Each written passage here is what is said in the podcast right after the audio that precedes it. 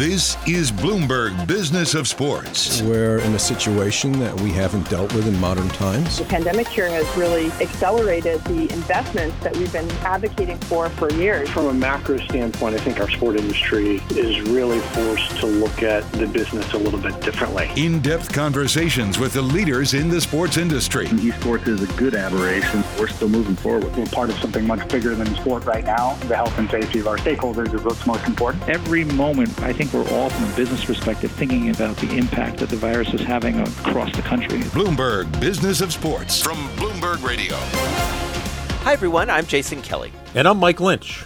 And I'm Michael Barr. Over the next hour, we will explore the big money issues in the world of sports and talk to some of the biggest players in the industry.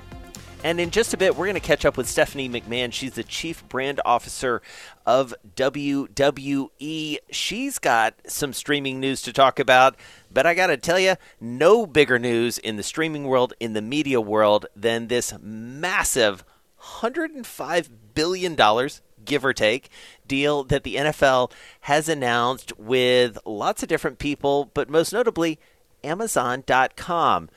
Who can make sense of this for us? Oh, I know. The smartest guy I know on media. We're talking about Paul Sweeney. He is the co-host of Bloomberg Markets and Bloomberg Surveillance, longtime analyst and watcher of all things media. All right, Mister Sweeney, you're the guy I want to hear from on this. What was your initial reaction? We knew this deal was coming, but there were some surprises here, right? Yeah, there really were. The first thing is just the numbers just keep going up and up and up. I mean, you're talking about ten billion dollars a year for ten years. So, you know, the rich just get richer, that being the N F L. Uh, so the numbers are just staggering, and it just shows you how important live sports is to broadcast networks and cable networks. And, of course, the real unique aspect of this deal is that a major package, in this case the Thursday night package of games, goes to a streaming service in Amazon dot com. So they're spending a billion dollars per year to get that Thursday night game. So if you're the N F L, you've got the broadcast networks bidding for your game. You've got the cable networks bidding for your game. And now you've got Silicon Valley bidding for your game. That's a good place to be. Paul, this is a one hundred five billion dollars deal over the streaming and the, the T V rights. How in the H-E double goalpost did the N F L, in a pandemic year, pull this off? It's amazing, isn't it? It just shows you how just absolutely dominant in terms of viewership um, the N F L is in the United States. Um, you know, the highest rated shows every single year are basically football shows, you know, the N F L games. Uh, and, of course, the uh, the Super Bowl is, is the granddaddy of them all there. So, it, you know, it, it continues to be a great business in the sense for the networks that they may not make any money. And, in fact, I think they lose money on their N F L programming, but they get other areas of value, most notably promotion value. Uh, they promote other shows on the network like crazy. So when you're watching a game on C B S, you'll have Jim Nantz telling you to tune in to, to sixty minutes, or to, you know, they'll hype a new show that they're going to launch on Tuesday night. And there's a lot of value that they ascribe to that type of promotional value. So uh, it's an extraordinary product in terms of viewership, despite all the fragmentation we've seen uh, with all the streaming services. But, boy, it's still the big game in town. Hey, Paul, it's Mike up in Boston. What, what's the risk level for this Thursday night deal with Amazon? Uh, they had one game exclusively last year where they drew about a little over four million viewers, uh, San Francisco and Arizona it was. Yeah. Thir- you know, the Thursday night package, out of all the N F L packages available, is the weakest of them all because uh, they typically don't get the best games. And there's a little bit of overload fatigue. It's, Thursday night hasn't really established itself like Monday night or even Sunday night has. Uh, so the networks are were less, uh, uh, um, I think, active in terms of pursuing that package. So it really opened it up for the N F L to be creative and, and go out to some of the digital platforms and say, hey, why don't you guys take a look at this, tell us what you think, and ascribe some value to it. And Amazon said, it's worth a billion dollars to us, and we're going to put that on our Amazon dot prime as a, you know, a value enhancement to our Amazon dot prime uh, shareholders, I mean, to our uh, users. And so the question for the N F L is, can Amazon grow the audience on that platform? It's going to be a fascinating experiment uh, over the next ten years. Well, everybody in the media world clearly is taking a look at this, and uh, you and Matt Miller uh, earlier on your show, Bloomberg Markets, got to catch up with the former president of C B S Sports, Neil Pilson. He's now got his own shop. Uh, let's hear what he had to say. Everybody was predicting, you know, the demise of the networks, the end of linear television. Uh, the networks are going to go away. Uh, no, uh, the networks are here to here for the next eleven years. Uh, it's, that's the important story. That's a really interesting. You know, we've talked so much about streaming, but this is still this is the lifeline, maybe, Paul Sweeney, for the the linear television networks, right? For the broadcasters. Yeah, it, it really is. It's really proven to be uh, a strong, the really the strongest part of the broadcast and cable television package from a value perspective is live sports. And, of course, the most valuable live sports we have in this country is the N F L. But it's also interesting to note that all of the broadcast and cable networks in their press releases announcing these deals, they each of those networks, they all said, we garnered additional digital rights around mm. our deal with the N F L, which to me just says, hey, we're going to make this programming available not just on our broadcast and, and cable networks, but increasingly, I think, over their streaming services and, and all of the broadcast and cable networks out there that are all in various stages of rolling out their streaming services, and they want to make sure that they have the possibility of using some of that N F L content as well. Paul, one quick uh, last question for you. Um, of the broadcasters, is there is there a big winner here? You know, I would argue that E S P N and A B C are, uh, you know, really did well here, most notably because their rate of increase was was less than some of the others because they're already paying more f- for their programming. But the important thing is um, they're going to put some programming on A B C. And the reason that's important is they're going to put some of this N F L games on A B C. That allows them now to get the Super Bowl. So over the next ten years, they will have two Super Bowls. And prior to this uh, contract, uh, they did not. Get, they were not in that Super Bowl rotation because uh, the N F L did not want to put the Super Bowl on a cable network. Even if it's as, as powerful as E S P N, they wanted it for broadcast television. Now the Walt Disney Company will have the Super Bowl. Paul Sweeney, you always make us smarter about this stuff. Thank you so much. Co-host of Bloomberg Markets and Bloomberg Surveillance, a longtime watcher and analyst of the media business. Check him out on his show every day on Bloomberg Radio. Today, we are thrilled. We are chatting with Stephanie McMahon. She is the W W E Chief Brand Officer. Really nice to have you with us. How are you doing? I'm doing excellent. Thank you for having me. How are you guys? We're doing well. We're doing really well. You know, like a little bit of light at the end of the tunnel. And I mean, I guess that's where I'd like to start. Give us the state of the business right now. You know, having come through, hopefully, most of this pandemic, obviously some huge pivots that you guys had to make. As you look back on it, what are the sort of catalytic moments as a business for you guys? Oh, my goodness. Um, the catalytic moments, I think the hits keep rolling. Yeah. Uh, but that being said, you know, W W E never went off the air when the pandemic hit. So we continued to produce our programming for our partners. And just for perspective, we produce a minimum of seven hours of content every week. We have no off seasons. Um, we don't have reruns. And our partners are, of course, N B C U and Fox Broadcast. So, you know, we, we never went off the air. But that being said, we had to take WrestleMania, you know, almost a year ago and take it from Raymond James Stadium and nearly eighty thousand people and bring that in-house to our performance center, which is, in essence, a warehouse with no fans. Um, it was a, a completely stripped environment, you know, something very different than the spectacle of WrestleMania. And, you know, we learned a lot. So for about three months, we were producing our content. You know, our, our talent were performing, and it's, you know, for those who aren't familiar with W W E, it's like athletic performance, right? It's it's storytelling in the ring. And, you know, they had to do that without the crowd feedback, without the crowd reaction, and, and the, our fans are so much a part of our show. Um, and our ratings, of course, started to, to suffer. And so in uh, late August, we were hoping that we would be back in, in live events and arenas in the fall, and, of course, that didn't happen. So we invested in what we call the W W E Thunderdome. And we took up residency first at the Amway Center um, in Orlando and then at Tropicana Field, Um, and we now partner with a group called the Famous Group. We bring in nearly a thousand fans every single night, and it, it is set up like an arena setting. And it really feels as if you are live in the arena. And we have live fans reacting. It's about a second and a half delay, which is, you know, very hard to discern for, to the casual viewer.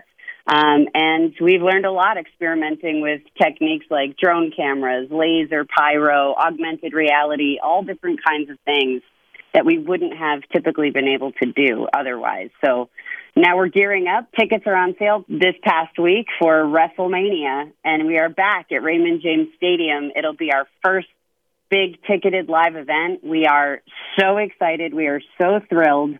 Finally, WrestleMania is back in business. Trust me, Steph, after I've had a couple of beers and I'm watching you guys, that second and a half delay didn't mean a thing. Everything synced up right after that. Thank you. Thank you. I hope you're cheering along. How did the wrestlers feel going through all of that? That had to be a, a tough adjustment. You, you touched off a bit on that. I can't speak from personal experience. I can as a performer, but I didn't have to, to actually wrestle.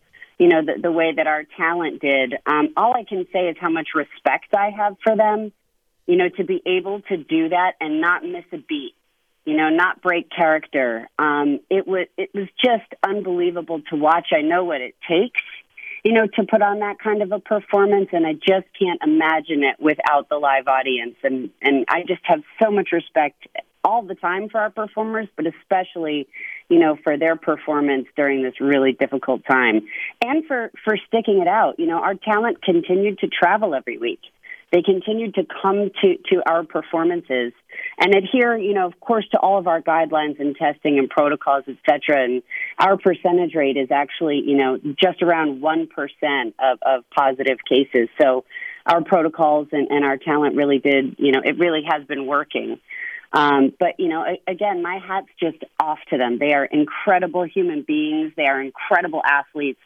And, and they're also committed so much to, to giving back in all of our community efforts, which they do out of the goodness of their hearts. It's not a contractual obligation for them.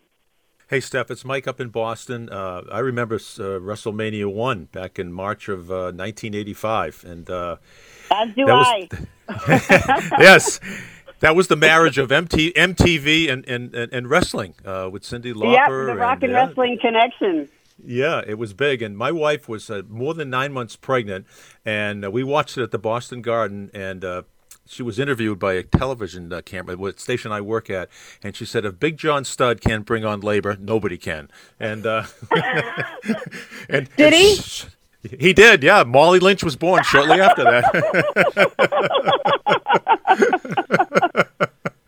So going in, so here we, so who would have imagined how big this would be thirty-seven years later? So now you're in the home of uh, Raymond James Stadium, where the Super Bowl was played, where the Buccaneers won. What have uh, what lessons did sh- did you have to learn from the Super Bowl to put on the show that uh, that you want to put on in WrestleMania thirty-seven? Uh, absolutely. So just to uh, to address though the, the WrestleMania one aspect, and and while you're the first, you know, I've heard of, of actually inducing labor. Um, my parents actually mortgaged everything that they owned to make WrestleMania one happen. And wow. It was my dad's vision, really, you know, Vince McMahon, our chairman and C E O, putting W W E on the map. What was our what was our Super Bowl? You know, how are we going to make our impact? And, you know, we brought in Liberace and the Rockettes opened the show. Muhammad Ali was a special guest referee. Uh, Billy Martin was the guest timekeeper. Cyndi Lauper, to your point, was uh, accompanied Wendy Richter to the ring as a, as a part of the rock and wrestling connection. Um, and really, because at the time, there was no such thing as social media. It didn't exist at all. So how were you going to get, you know, different sectors of the population talking about W W E? And uh, very grateful that it worked. But WrestleMania then, um, actually some have credited, you know, Vince with pioneering the pay-per-view industry, because you mentioned you watched in Boston because it was available on closed-circuit television. And our goal was always to bring our product directly to our fans in their homes. Um, so WrestleMania did just that in the very beginning. Then about seven years ago, we launched W W E Network, Um, which was our O T T direct-to-consumer experience. So we were, you know, a little bit a- ahead of the game. And again, with the goal of really providing the most value to our fans and to allow them to watch our, our content when they want, how they wanted to, you know, et cetera, for a much lower price point. Um, and now we've evolved even further with all of these tech giants getting into the streaming space. You know, we're not a technology company. We're a content company. Um, so we're really, really proud that WrestleMania is going to be available now on Peacock, and our whole partnership with N B C U and Peacock, which N B C U, our partnership goes back over thirty years. And I promise I'll get to your question about the N F L and the Super Bowl. Um, but, you know, here we are launching all of our most premium content, all of the W W E Network library content. You know, it's over twelve thousand hours of content is ultimately going to be rolling over onto Peacock, and uh, and we couldn't be more excited about that. In terms of the actual location itself, we, we are grateful to actually be following in the uh, Super Bowl's footsteps. You know, cities typically bid on WrestleMania and R F P process very similar to the Super Bowl because of the economic impact that we can traditionally drive, you know, outside of, of a pandemic era, you know, north of one hundred million dollars of economic impact for that local region. Um, but in terms of the stadium itself, with Raymond James Stadiums, we worked with all of the local organizing uh, commission, the, the different sports authorities, the mayor's office, Jane Castor, Um, to really develop, you know, the best plan we possibly could. And um, in terms of what we learned from the N F L, we're going to be providing masks, you know, the N ninety-five masks, the same as the N F L did, all of the health and, and temperature screenings that we did. We're going to have um, a similar capacity, around twenty-five thousand fans each night, because this year WrestleMania is actually two nights, April tenth and April eleventh. But the N F L scaling is different because, of course, W W E, we can have people on the floor. And uh, in an N F L game, you, you can't, clearly, because that's the field. Um, so it's uh, it's really exciting. I can't believe it's here, you know, about three weeks away. Um, and, of course, uh, Fastlane is actually our pay-per-view, our last pay-per-view before WrestleMania. That'll be the first live pay-per-view experience available on Peacock. Let's get back to our conversation with Stephanie McMahon, the Chief Brand Officer over at W W E. So, Steph, I want to go a little bit deeper on, on streaming, because Peacock obviously is a huge deal for you guys and is also, I would say, from a sporting perspective and from an entertainment perspective, a very strong endorsement of that streaming service. Tell us how you guys sort of assessed the landscape, because, you know, you did a really nice job of laying out kind of where we were, um, you know, back in the WrestleMania one days to where we are now. And our habits have changed. Distribution has changed. But you were, you know, one of the biggest deciders, as it were, in terms of directing your content. Walk us through that process for the brand. Sure. Well, you know, and, and Vince's perspective has always been to be slightly ahead of the curve. You never want to be so far ahead of the curve that people don't understand what you're doing, and you certainly never want to be behind. So it's one of the reasons why we were, you know, first to launch seven years ago, one of the first to launch um, W W E Network, our direct-to-consumer and um, O T T service.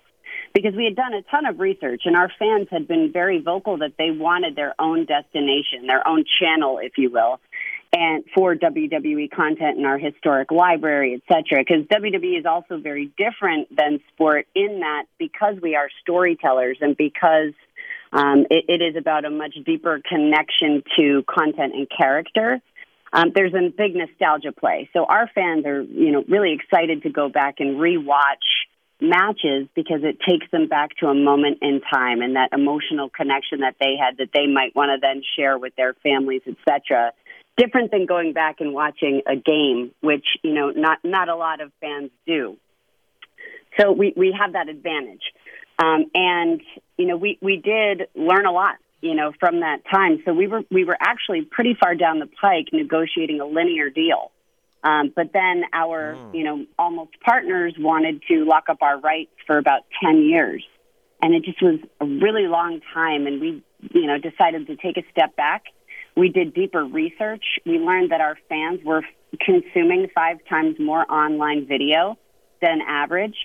So we thought, you know what, let's control our own destiny here. And we doubled down, and in eight months, which was a, a huge Herculean effort, if you will, Um, to launch W W E Network at that time. And there were a lot of key learnings. You know, at first we required, I think it was a, a minimum of six month subscription. Um, you know, we, we had different feature sets, et cetera, and we're constantly listening to our fans, you know, and especially then with, with W W E Network's advent, we had the ability to really learn a lot more, collect a lot more data, how our fans watch, when they watch, what they watch, et cetera. Um, so we learned a lot, and we pivoted a lot, and we tried to make the best service that we possibly could. But again, we're always looking at the media landscape, and it's constantly evolving and shifting. The pandemic clearly sped up digital consumption. Everyone has seen that. Um, but even prior to the pandemic, we were already starting to have conversations with different partners and players in the space because, you know, like I said before, we're not a technology company. You know, I think we did a remarkable job, and we have a remarkable technology team, but that's not who we are at our core. And, and that we're not going to change who we are at our core. You know, we, we don't have the, the capital to, to do that, and that's not the direction. That's not our level of expertise. So what we are is incredible content creators, and, and we have, you know, a generations-long history of that. So we wanted to, to find the best partner that we possibly could to provide our most premium content, and N B C U has been a partner of ours for over thirty years. You know, dating all the way back to the beginning of Raw, but also Saturday night's main event when we yeah. would be on when Saturday Night Live wasn't on. Um, you know, just various years of partnership with N B C, and they have this incredible service, Peacock, and uh, we're so proud that we launched this week. With your business acumen, how much did you learn from your parents, Vince and Linda McMahon? Uh, well, that's a hard question to answer, but I try to learn everything I can from them. You know, my mom was the, the C E O of W W E for quite a long time. Um, and growing up, you know, they were really building the business. So it's not like I had nannies around all the time and I was off at school. Like, I, I was with my parents traveling.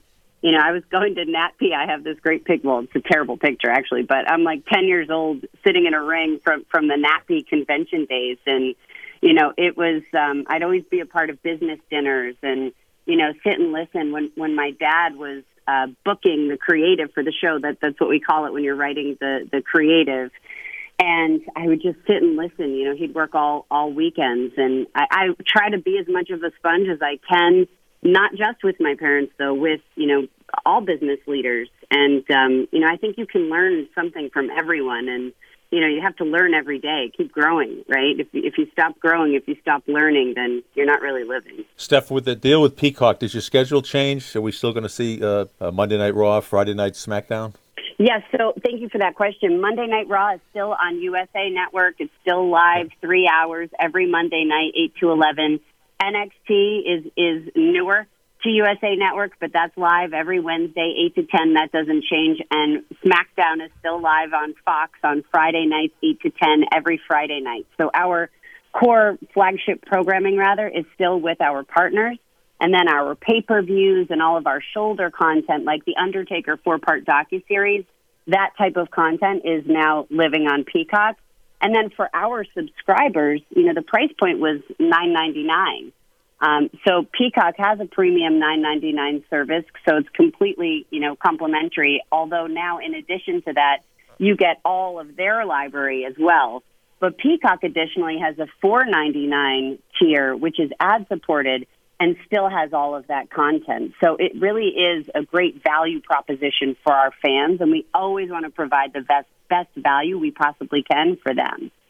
Well, and on that point, Steph, I, I do want to understand the economics from the W W E perspective as well. Uh, you know, consumers, I think all of us, if I can speak as a consumer, are, you know, wallowing in all this content. But I, I do wonder what the challenges are from an economic perspective for you guys in continuing to figure out this new world. Well, of course, economics are, you know, we always want to drive the best economics yeah. we possibly can for W W E and our shareholders. You know, we are a, a public company. Um, but this deal with Peacock is certainly, you know, a, a, a great deal for us uh, financially.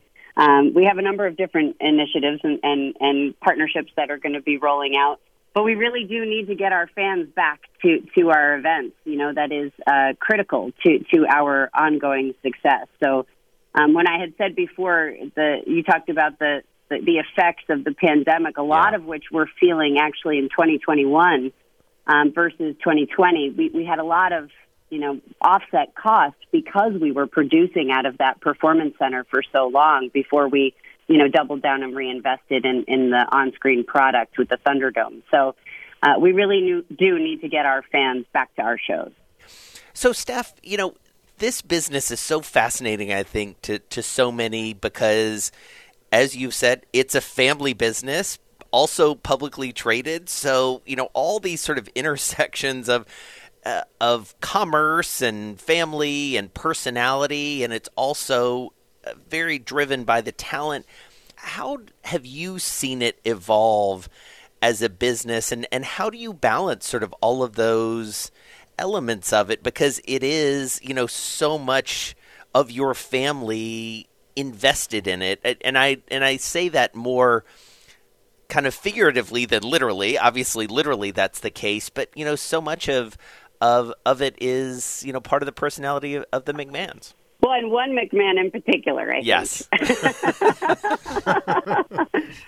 uh, you know, it's really remarkable when you think about our history and what Vince McMahon, and just, you know, I call him, you know, Vince in business and he's dad at home. And yeah. in this interview, I've gone back and forth, but um, it's important to make that distinction. Believe me, there's there's Vince, my boss, and there's my dad.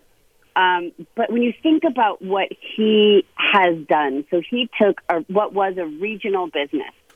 You know, professional wrestling at the time was broken up into different territories, different fiefdoms, um, you know, and actually dates all the way back to the days of, of Carnival and really back to, you know, Greco-Roman Roman Coliseum, right? That's really the advent of it. It has a, a lot of staying power. Um, even Abraham Lincoln is rumored to have been uh, a professional wrestler working the carnival circuits, you know, before he came president, became president, obviously. Some historians refute that, some support it, you know, it's up to you. It's it's like W W E lore. Um, but, you know, it, so it was regional at the time. And my father had the vision to really, you know, go around and create one organization.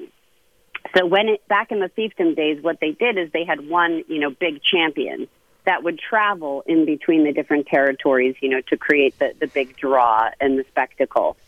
Um, and my father wanted to create one organization nationally and then ultimately globally, and that's what he did. And he saw the opportunity for syndication. He saw the opportunity for advertising, you know, and he saw the opportunity to really create something that had never, you know, risen to the level of popularity that it rightly should have been. Um, and he wanted to take it from the, the vision of sort of the barroom kind of atmosphere to make it really this family-friendly property. And I think really the best, you know, analogy in terms of all of our lines of business, from consumer products to our production and, and everything else, really at the time was Disney. Um, so, mm. you know, we're we're a, a fully, you know, integrated media company.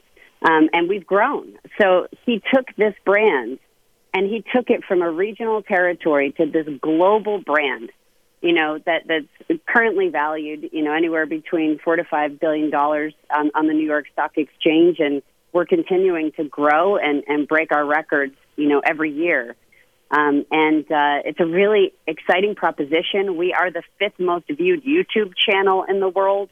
Um, we're, we trend on Twitter every single week. We're the second most followed sports property on TikTok behind the N B A. They have twelve million followers. We have ten million. They launched before us, so we're hoping we're going to catch them. Um, but we've created this global enterprise available in nine hundred million homes around the world in one hundred eighty countries and twenty-eight languages with over five hundred live events in a non-pandemic era. So it's uh, it's remarkable, and I'm so proud to, to be a part of this journey. And the fact that it is a family business is, you know, a, a really interesting part, especially when you're a part of the family. Right. um, but the one thing that we have in common is we share this passion. We are so passionate about our brand. And I think that passion creates an entrepreneurial spirit um, that really is behind the driving force and growth of, of W W E. There are more sports figures that are getting into the P R part of it to help manage wrestlers, or, or any other sport for that matter. It doesn't make a difference whether it's racing or basketball, or whatever. But the athletes are now helping other athletes do that. Do you guys have some sort of a support system like that? And and how do you manage your wrestlers? Uh, so, you know, W W E is a bit different than, than other leagues and properties because we own all of the intellectual property, because we create the intellectual property. Um, so it, it is very different than how the leagues operate. Um, but we have a whole pop culture strategy if, if outside of our business, if this is part of what you were alluding to, you know, where we cast our superstars. That's what we call our performers or our superstars. We cast them outside of W W E programming. So whether that's everything from partnership endorsements um, to cameos to, you know, uh, you know, roles in, in Hollywood films to red carpets to, you know, you name it. We, we want to get our stars as out there as possible because we, of course, recognize there's a huge percentage of the population that, you know, maybe not be current W W E fans that we want to attract.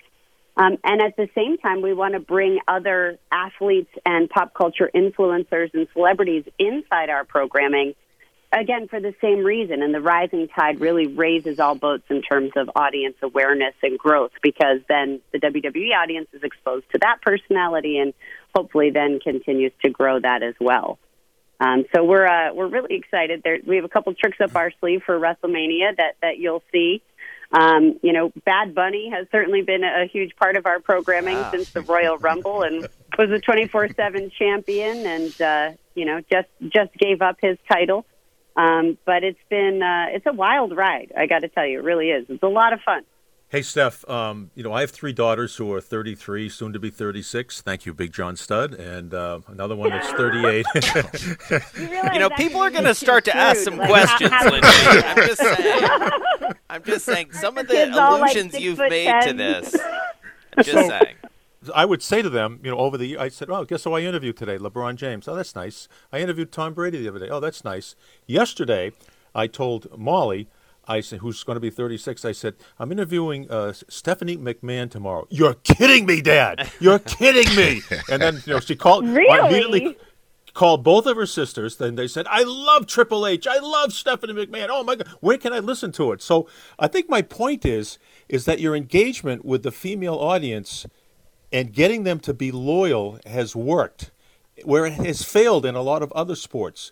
Is that something that's a direct effort and a direct point of concentration? I know you have a lot of female executives. Your mother has been empowered for, you know, b- b- b- almost a half a century, and uh, you have three daughters as well. Is that a conscious effort on your part of W W E? Absolutely. And, um, you know, what happened was we started training and recruiting elite athletes, both male and female. Uh, in our performance center, and I do give, you know, all of the credit to my husband, who you mentioned, Triple H, Paul Levesque, who's also an executive in W W E. Again, the whole family business aspect of it all. But, you know, he started really recruiting these elite athletes, and he started training the women same as the men, giving them the same amount of match time, the same opportunity, because like anything else, the more reps you have, the better you're going to get. And what happened was on N X T, which was at the time our developmental program, it's really now evolved into its own brand, as, as I had mentioned on the, the prior podcast on U S A Network every week. But the, what happened was our fans started chanting, "This is wrestling," and "women's wrestling" every time the women were on because they were absolutely stealing the show. I actually think the N X T women's roster right now is is one of the strongest female athlete rosters that there is um, in sports. And, um, you know, it really gave rise to our fans and empowered them to make change on Raw and SmackDown. So it was actually two thousand fifteen where we had a women's tag match that lasted all of thirty seconds in a three-hour show. And our fans had had enough. And they actually started a hashtag called Give Divas a Chance, which at the time was how we had branded the women's division. And they were specifically calling for longer matches, more athleticism, better character development, better storylines. So we responded in the biggest way we possibly could with Vince, who said, "We hear you, keep watching, hashtag give divas a chance." So then, uh, strategically, at WrestleMania, again, our biggest event of the year, uh, at A T and T Stadium, in front of over one hundred one thousand people, we announced the rebranding of the Divas division to the Women's division. We announced that our women would be called superstars, same as the men, and we unveiled a new championship belt that was more akin to the men's but still very feminine. Since that time, our women have been more regularly headlining and main eventing all of our programming, including WrestleMania thirty-five, where Ronda Rousey, Charlotte Flair, and Becky Lynch broke the gross entertainment revenue record at MetLife Stadium. And not only that, but the impact that can be felt all over the world. It actually took us six years, but in Abu Dhabi, we were finally able to have a women's match. And, of course, the gear was different, right, that only their hands and their heads could be exposed. But during their match, a chant broke out of both men and women chanting, "This is hope," which is not a typical W W E chant. This is hope. And Alexa Bliss and Sasha Banks saw tears in the eyes of little girls in the front row. And you just can't imagine the impact that you can have on someone's life. And now we have had not one, but two women's matches in Saudi Arabia where the chant was simply, "This is awesome," which is exactly what it should be. Wow, that's really, uh, that is incredible. You know, Lynchy was mentioning a, a few minutes ago, you know, this notion of, you know, how many female executives you have. Uh, and, and I think I would be journalistically negligent if I didn't ask you. I mean, I'm sure if, if we asked Vince slash your dad, he would say he's going to live forever and he's going to do this forever and it will always be this. But this is a... We, this we is, have the, the, the Walt Disney, I made that analogy before, the cryo chambers, yes. Like, ready to go. Exactly, exactly. Whether it's a hologram, whatever it is, whatever technology is going to exist. But I have to think you guys talk about this and think about this as both the management team as a and as a family. How do you ensure the long-term succession, the long-term sort of value and success of this business, given how much of it, uh, you know, has revolved around him? Well, I do think a, a lot of the institutional knowledge is important, um, particularly with regards to, to the core content that we have at W W E, but also surrounding ourselves, surrounding our business with really strong, smart executives. Um, and that's exactly what we have, and that's that's what we have continued to do to, to grow and evolve our business. So I do think it's the marriage of the institutional knowledge, the incredible production value, um, the creation of talent I P and storylines, and really strong business executives to help us grow and expand on our core functionality and what we're really great at. So I, I think it's a combination of things. I don't think there will... you know, ever be a, a person-to-person replacement for Vince McMahon. I mean, that, right. that would never happen. You know, he does too much. Um, so it, it the landscape would look different long-term in, in terms of, you know, how everything shapes out. But I think that it's the marriage of those those pieces that, that I just talked about. Vince can do it all, and then it'll it'll go to a handful of people who can who can extrapolate and grow his vision. Um, and continue to grow W W E's business long, hopefully, into the future for generations to come. Well, Stephanie, uh, it has been such a great pleasure for us. We learned a ton. I learned I learned a lot about Lynchy and his family. Uh, you know, so thank you for yeah. um, thank you I'm for sort of elucidating that. I, I feel like we've all been through something here um, today, and uh, so we really appreciate your time. Uh, can't wait for this. I, I feel like W W E is in many ways sort of the tip of the spear when it comes to you know normal life uh, returning or the new normal, whatever that. That's going to be. So best of luck uh, with WrestleMania down in Tampa. Excited to uh, tune into Peacock as well. So thanks so much for the time. No, thank you guys. Thanks for the opportunity. Take care and be safe.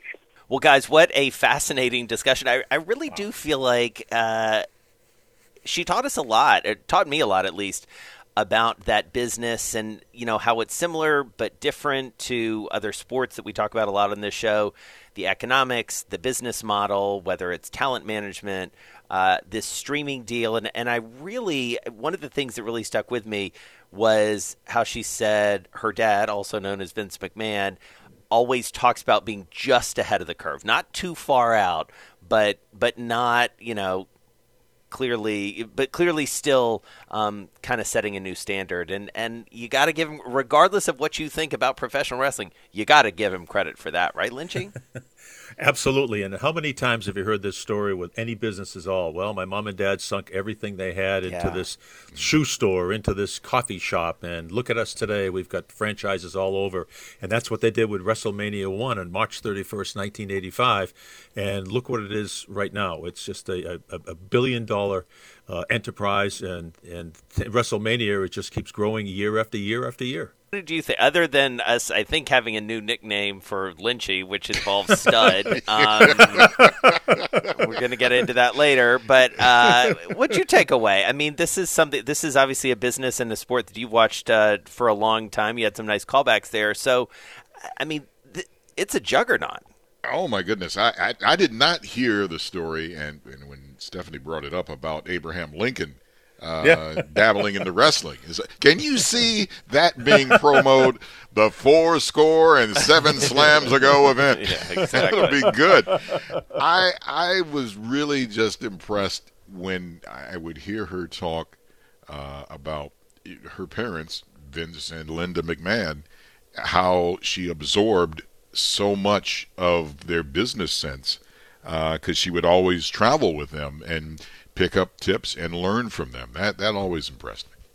Yeah, really interesting to to hear about, you know, coming up through the family business and um, and obviously, you know, her husband now part of the business, Triple H, uh, you know, but but I think, and, and we didn't get as much into this, but, you know, her understanding of both the talent side and the business side, that model, I think, is fascinating going forward, especially at a time when you do see, and I think you alluded to this in one of your questions, Barr, sort of these big brands that have grown up around some of these folks. You know, you think about some of the most iconic uh, figures culturally, and, you know, look no further than Dwayne The Rock Johnson in, in terms of, you know, yeah. being able to use a massive platform, you know, like professional wrestling, and, and to leverage it into uh, something much more. So uh, really good to to catch up with her, and uh, it'll be interesting to, to tune in.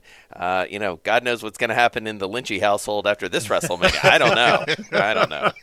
Well, how about, you know, when I, I talked to her, you know, my daughter said, wow, you're interviewing Stephanie McMahon. And then she went into the story about they, they wrestled in uh, Abu Dhabi. Yeah. And yes. they only could expose their hands and the uh, top of their heads.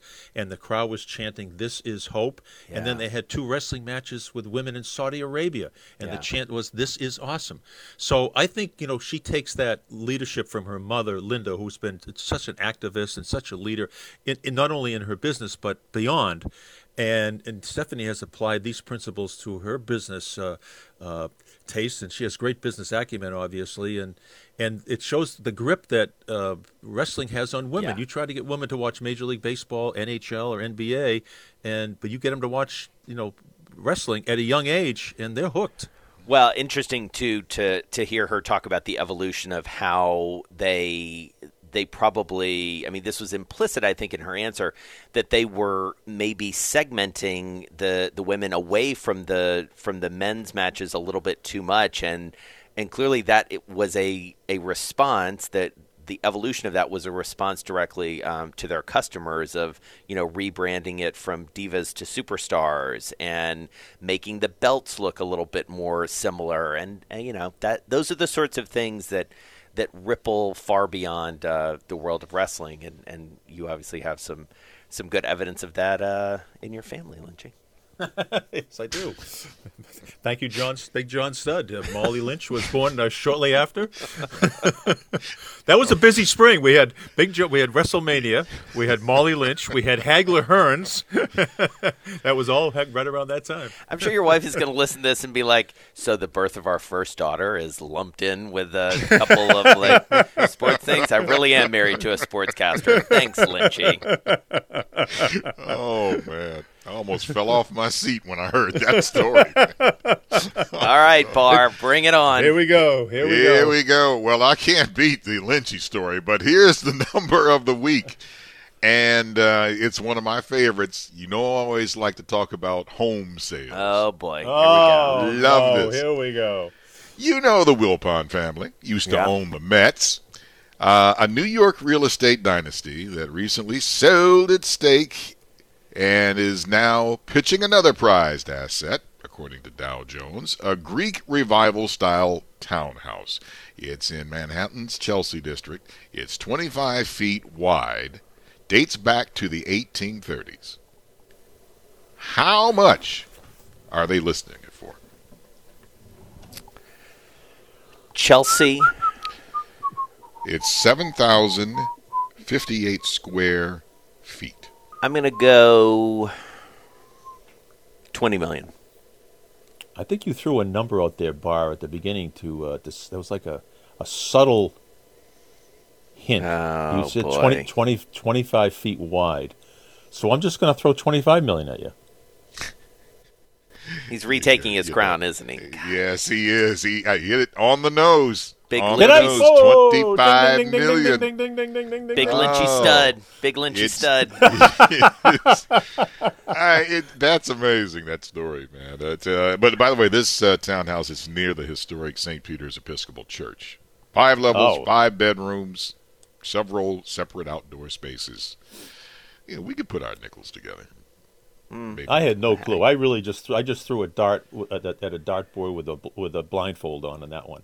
But when you said twenty-five feet, I thought you emphasized twenty-five feet wide, and I went, "Oh God, you're you're really uh, you're just like in you're, you're on a, a Barr wavelength. I like it. Oh, it's good. That's good. Get out of my head." Talk- Talk about wrestling more with you, Lynchy. It's great. It's great. All right. You've been listening to the Bloomberg Business of Sports. We're here each and every week at the same time, plus online wherever you get your podcasts.